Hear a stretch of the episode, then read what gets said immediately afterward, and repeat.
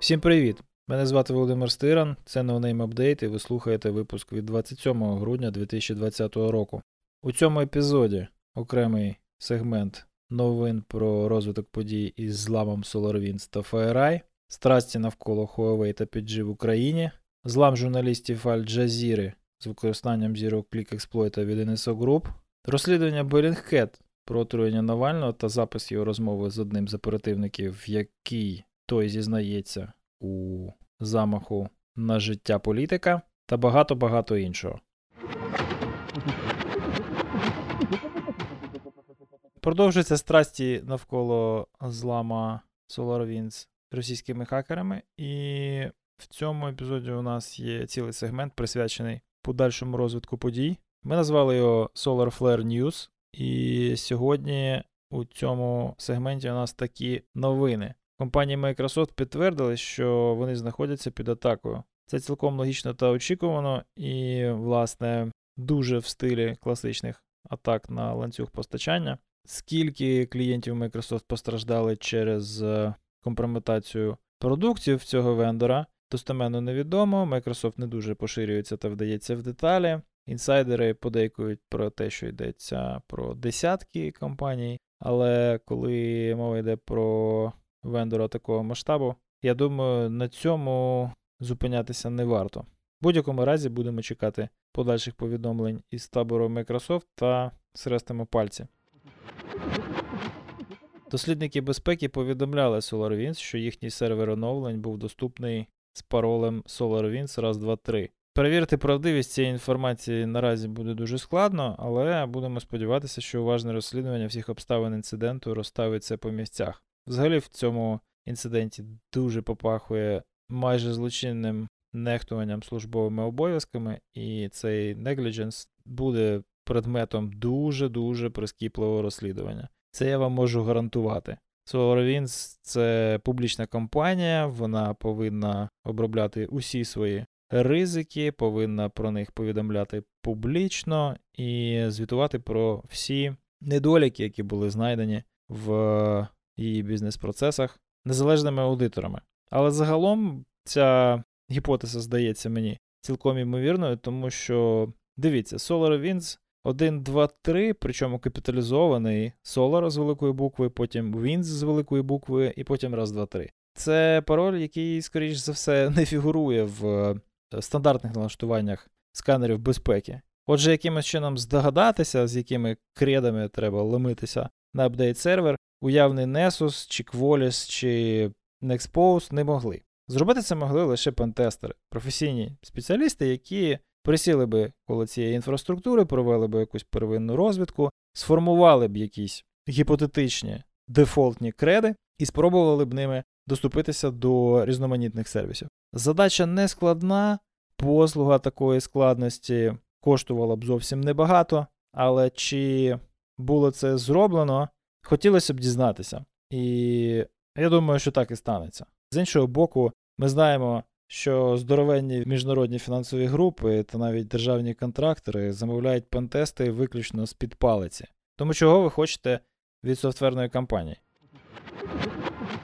Неповний список організацій, що опинилися під ударом Malware Sunburst, був скомпільований та викладений на Pastebin. Інформація отримана шляхом розкодування протоколів комунікації Malware та її управляючих серверів. Список жертв невтішний, серед них Cisco, SAP, Intel, Deloitte, Nvidia, Fujitsu, Belkin, Lukoil, Rakuten, Checkpoint, Optimizely, Digital Reach, Digital Sense, а також Mediatek, один з е, найбільших у світі виробників напівпровідників.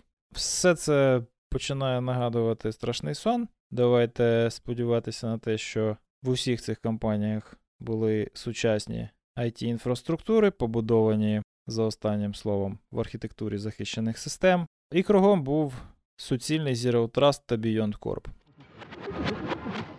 Форенсік експерти стверджують, що існує друга група зловмисників, які експлуатують системи SolarWinds Даних про цю групу ще небагато, але дослідники погоджуються, що вона не має стосунку до російської APT, яка скомпрометувала ланцюг постачання SolarWinds Orion. Все це дуже весело і цікаво. Тепер давайте перейдемо до неприємних наслідків цього інциденту. Від кількох клієнтів надійшов лист з проханням підтвердити, що моя компанія Бережа Security не є клієнтом SolarWinds та FireEye. З одного боку, цілком логічно, і аргумент до цього звернення цілком легітимний. Американський DHS всім рекомендує спуститися по своїх ланцюгах постачання, мається на увазі всім софтверним вендорам, які якимось чином задіяні у федеральних процесах Сполучених Штатів, пройтися по своїм ланцюгам постачання та перевірити, чи ніде нічого не скомпрометовано. Але дивіться, сама постановка питання дуже дивна. Тобто, чи не використовуєте ви SolarWinds та FireEye? Яким чином можна було себе скомпрометувати, підписавшись на платні фіди FireEye? Не зовсім зрозуміло, але окей. А щодо SolarWinds, мова зовсім про інше. Був Orion, питання в апдейтах. Якщо апдейти скомпрометовані прийшли, значить інфраструктура скомпрометована.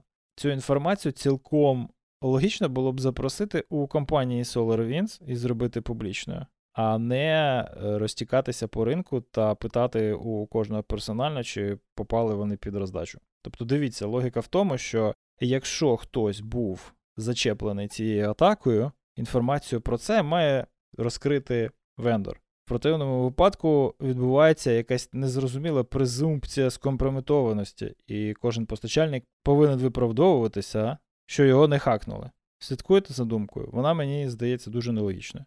Але загалом все, що відбувається, це чудовий тест на відповідність вашої інфраструктури сучасним вимогам безпеки. Якщо ви все ще вірите в периметр, якщо у вас дуже багато наземних систем, е, якщо ви при слові Zero Trust закочуєте очі, то ви дуже і дуже далеко позаду.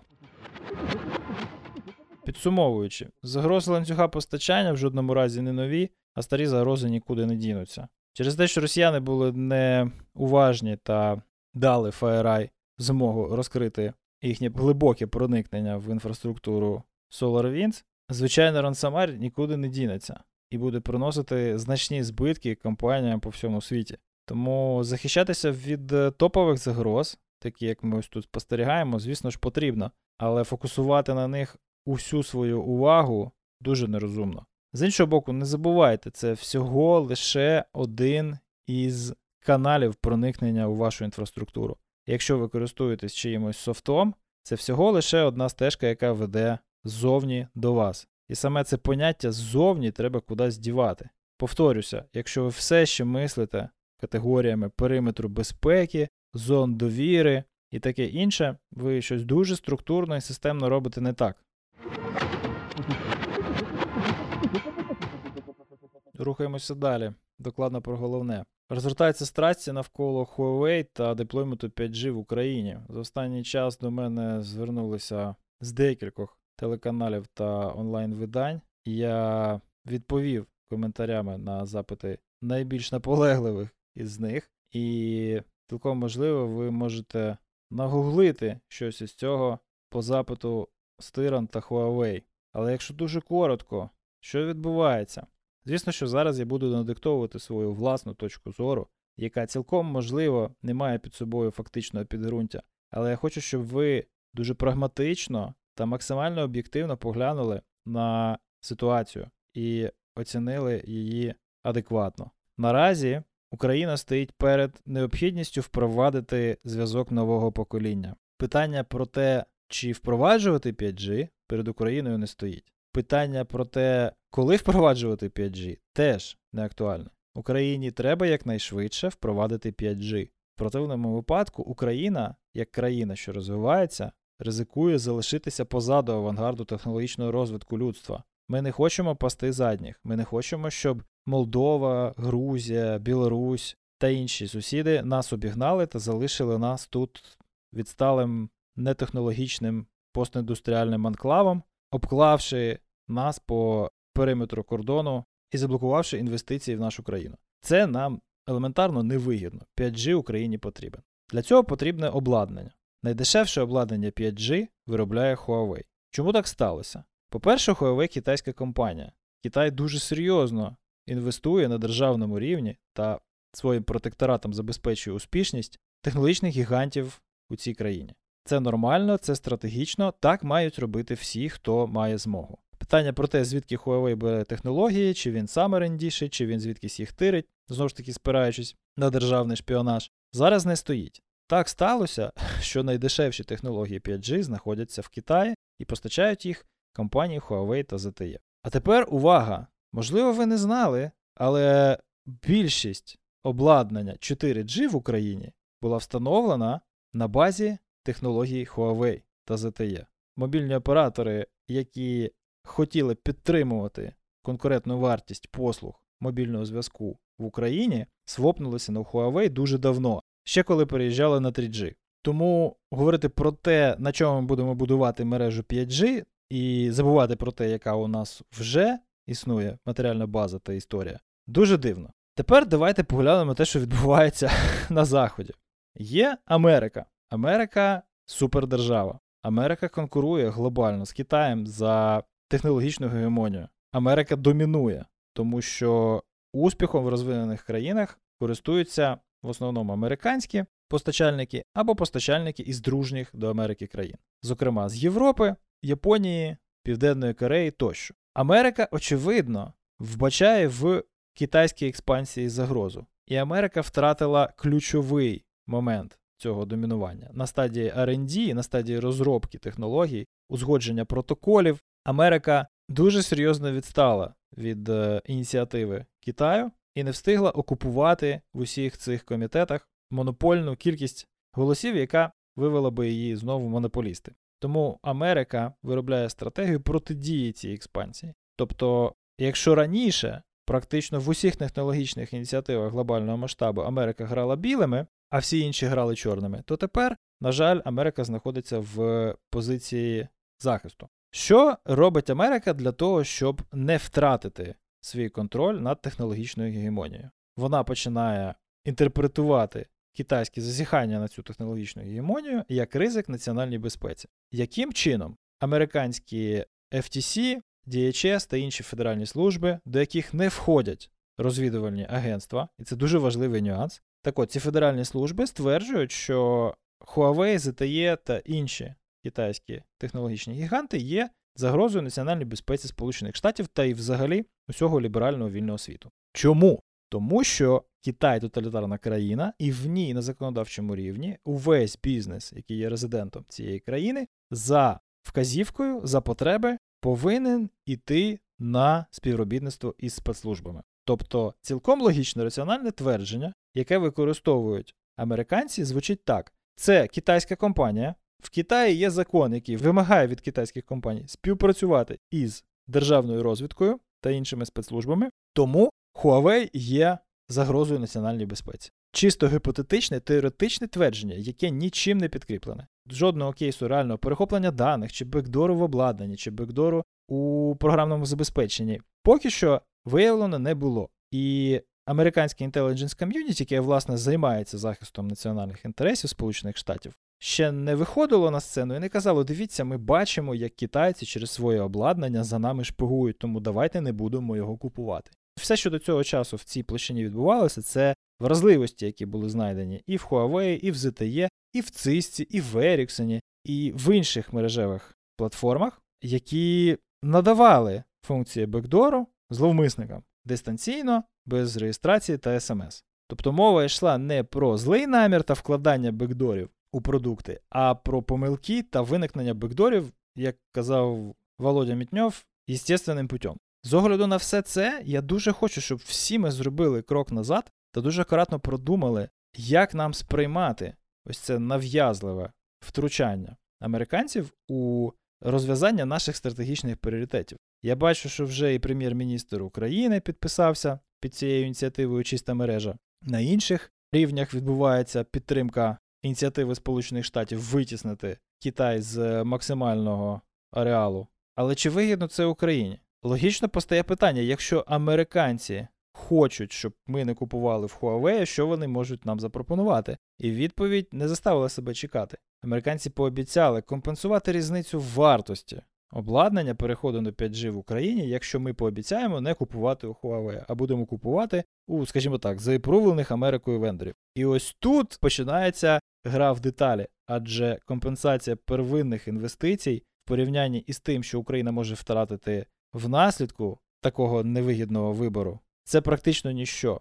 Якщо американці бажають схилити Україну до використання перевірених та надійних, на їхню думку, технологій, вони дійсно мають якимось чином це економічно компенсувати. Але структура цієї компенсації дуже непроста. Дивіться, початкова інвестиція в обладнання може бути дуже незначною. І на цих інвестиціях більшість вендорів можуть дозволити собі дуже велику знижку. Я бачив, як залізо заходило в клієнта зі знижкою 80%. І я думаю, що на довготривалих проєктах вона може бути ще більшою, тому що структура заробітку на клієнті у залізного вендора складніша, ніж ви можете собі уявити. Сервісні виплати за підтримку, обслуговування, консультації, професійні сервіси та решту супутніх послуг можуть складати від 10 до 40% суми первинних інвестицій. Звісно ж, без врахування цієї знижки. І це щороку. Тому, якщо хтось нам каже, що він заплатить за нас різницю в ціні для того, щоб ми обрали його постачальника, то нам варто дуже уважно та акуратно подумати про всі наслідки такої угоди. Звісно, що про чесний ринок та конкуренцію тут мова вже не йде. Але якщо ми дійсно вважаємо, що Китай становить загрозу національній безпеці України, і вважаємо, що треба зробити так, як роблять Штати, нам треба тримати в голові, що Україна не Штати, в неї зовсім інші бюджети, в неї зовсім інша модель загроз. І конкретно Китай для нас суттєвого ризику, принаймні поки що, не становить. Я сподіваюся, що усі ці думки, якими я з вами поділився, дозволять вам, якщо не витратити час та дослідити ситуацію, то принаймні більш прискіпливо та скептично ставитися до тих доводів, які ви можете чути у публічній площині. Тому що нічого складніше, ніж а давайте думати та діяти по аналогії з американцями, я поки що в настроях наших можновладців не бачу. А діяти по аналогії до американців не завжди хороша ідея в дуже багатьох аспектах, починаючи з пріоритетів національної безпеки і закінчуючи обранням шоумена президентом країни. Citizen Lab стверджує, що спецслужби Об'єднаних Арабських Еміратів та Саудівської Аравії використали Zero Click Exploit від NSO Group для зламу журналістів каналу Al Jazeera. Мова йде про чудовий інструмент з дистанційного зламу захищених пристроїв на базі операційної системи iOS. І той факт, що NSO Group, ізраїльська компанія, яка, в принципі, працює на вільному ринку, озброїв цією страшною кіберзброєю шпигунів з тоталітарних країн, наштовхує на роздуми. Що вам про це варто знати, це те, що ринок інформаційних продуктів взагалі дуже складна штука. От дивіться, є у вас інструмент, як е, будь-який інструмент, його можна використати дуально. так? Є у нього іпостась інструменту, чогось, що можна використати із конструктивною метою, та зброї, чогось, що можна використати з деструктивною метою. Будь-що в цьому світі, от будь-який об'єкт, буквально, який можна використати як інструмент, можна використати як зброю. Звісно, що це трохи більш філософська дискусія, але я думаю, що з цим усі згодні. Так от, є інформаційна безпека, в якій, власне, будь-яку річ також можна використовувати дуально, як інструмент та як зброю, залежно від того, яка у оператора мета, який у нього порядок денний. NSO Group обмежує якимось чином території, на яких продаються їхні продукти, і обмежує їх е, досить широко. Це мають бути або країни західного ліберального світу, або країни, які до них дружні, зокрема Емірати та Саудівська Аравія. Але в результаті виявляється, що ці інструменти потрапляють до рук тоталітарних режимів, які шпигують проти власного народу та проти журналістів. І навіть якщо в якийсь момент НСО скаже, давайте таким країнам продавати не будемо, немає жодної гарантії, що вони до цих країн не потраплять через реселерів, реселерів, реселерів чи ще якісь дуже складні канали постачання. Продажі взагалі складна штука, а експортні правила ще складніше. Тому це траплялося раніше, це трапилося ще раз, і це буде траплятися в майбутньому. Беллінгкет серйозно взявся за отруєння Навального влітку цього року, провів блискуче OSINT-розслідування, задоксив осіб, причетних до цього замаху, серед яких, звісно ж, оперативники ФСБ Російської Федерації. Після чого Навальний взяв усе це, зібрав докупи, сів за телефон і набрав одного з е, своїх вбивців. Звуко та відеозапис цієї розмови можна знайти на Ютубі. Загалом це дуже цікавий матеріал. І як би ми не ставилися до Навального, треба констатувати, що це дуже непоганий зразок соціальної інженерії. Apple, Google, Microsoft та Mozilla забанили SSL сертифікат, яким влада Казахстану намагалася прослуховувати трафік своїх громадян. Раніше ми повідомляли, що у казахській столиці користувачі інтернет е, отримували пропозицію прийняти локально виписаний сертифікат, що дозволило б спецслужбам Казахстану прослуховувати увесь їхній мережевий трафік на операторському обладнанні. Як і минуло, та й власне позаминулого разу, після невеличкого розслідування, софтверні вендори, які розробляють програмне забезпечення веб-браузерів, одностайно забанили відповідний сертифікат і ще на один крок наблизили казахський уряд до ініціативи розроблення власного національного та суверенного веб-браузера. А зараз ми йдемо на коротку перерву для того, щоб послухати оголошення від наших спонсорів. А зараз ми повертаємося до нашої програми.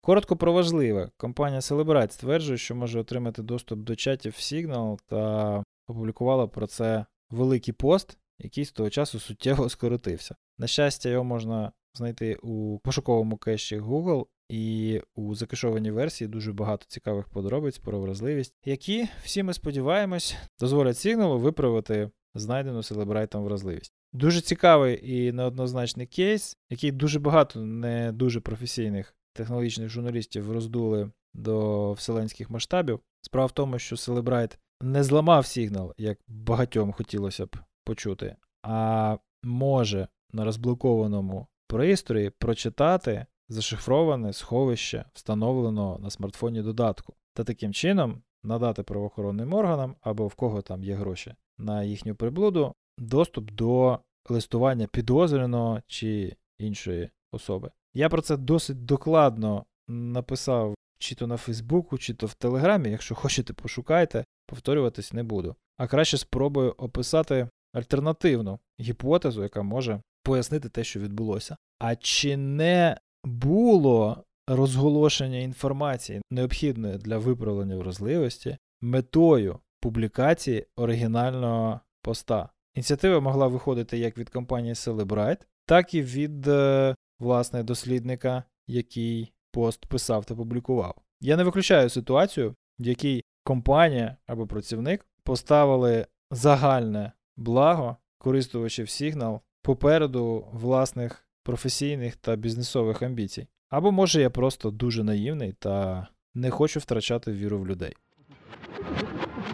Антикор опублікував журналістське розслідування діяльності it аферистів жертвою яких стали декілька українських it компаній, в тому числі SoftServe. Все це попахує білетристикою та детективним жанром, але я все ж таки вирішив надати у нотатках до випуску посилання на цю статтю, тому що отримав підтвердження фрагментів цього матеріалу з кількох незалежних джерел.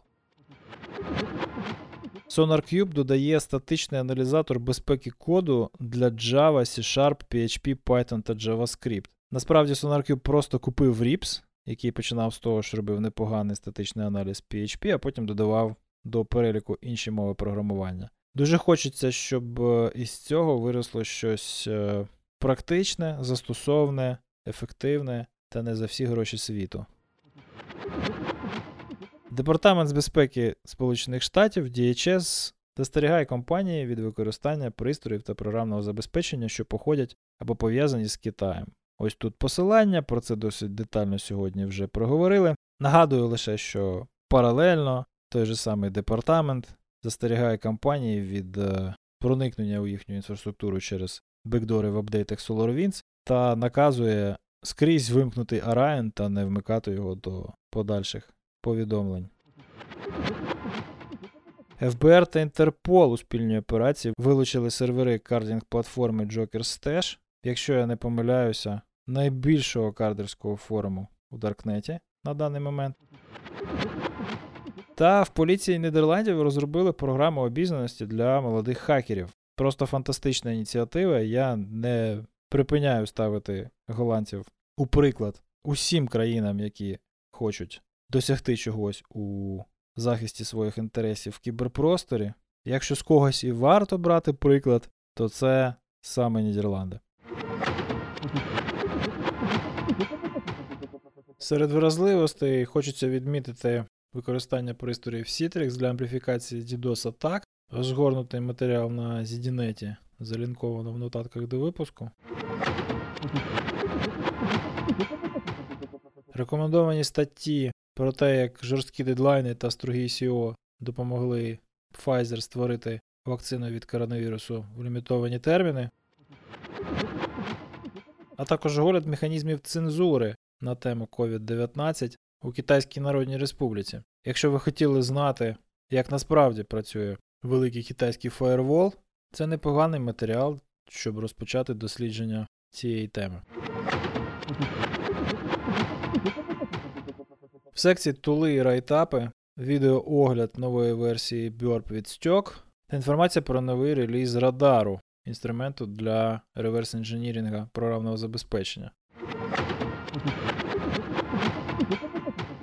Рекомендації.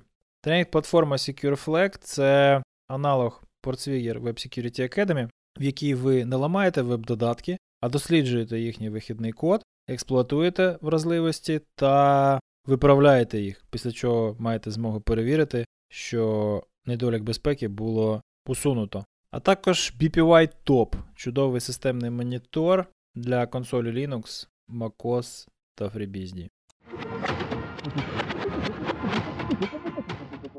Дякуємо, що весь цей рік слухали No Name Update. Цілком можливо, що це останній епізод нашого подкасту, який ви прослухаєте в 2020-му. Хоча мені дуже хочеться, щоб е, до 31 грудня побачив світ 10-й епізод спеціальної серії, в якому я беру інтерв'ю у Олега Бондаренко. В будь-якому разі, я дякую всім вам за увагу, яку ви нам приділяєте. Патронам дякую за підтримку, наснагу та конструктивну критику. Усім учасникам, які зголосилися та не побоялися дати нам інтерв'ю. Я дякую за це. А команді подкасту у складі Руслана Кіянчука, Костянтина Жданова, Стаса Бориславського та вашого покірного. Вітаю із прийдешніми святами та сподіваюся на нашу плідну співпрацю у 2021-му. Я не можу гарантувати, що наступний рік буде кращий за цей, але інциденти кібербезпеки, цікаві вразливості, інтриги, розслідування та просто сміхойочки нікуди не подінуться. Тому до зустрічі у 2021-му.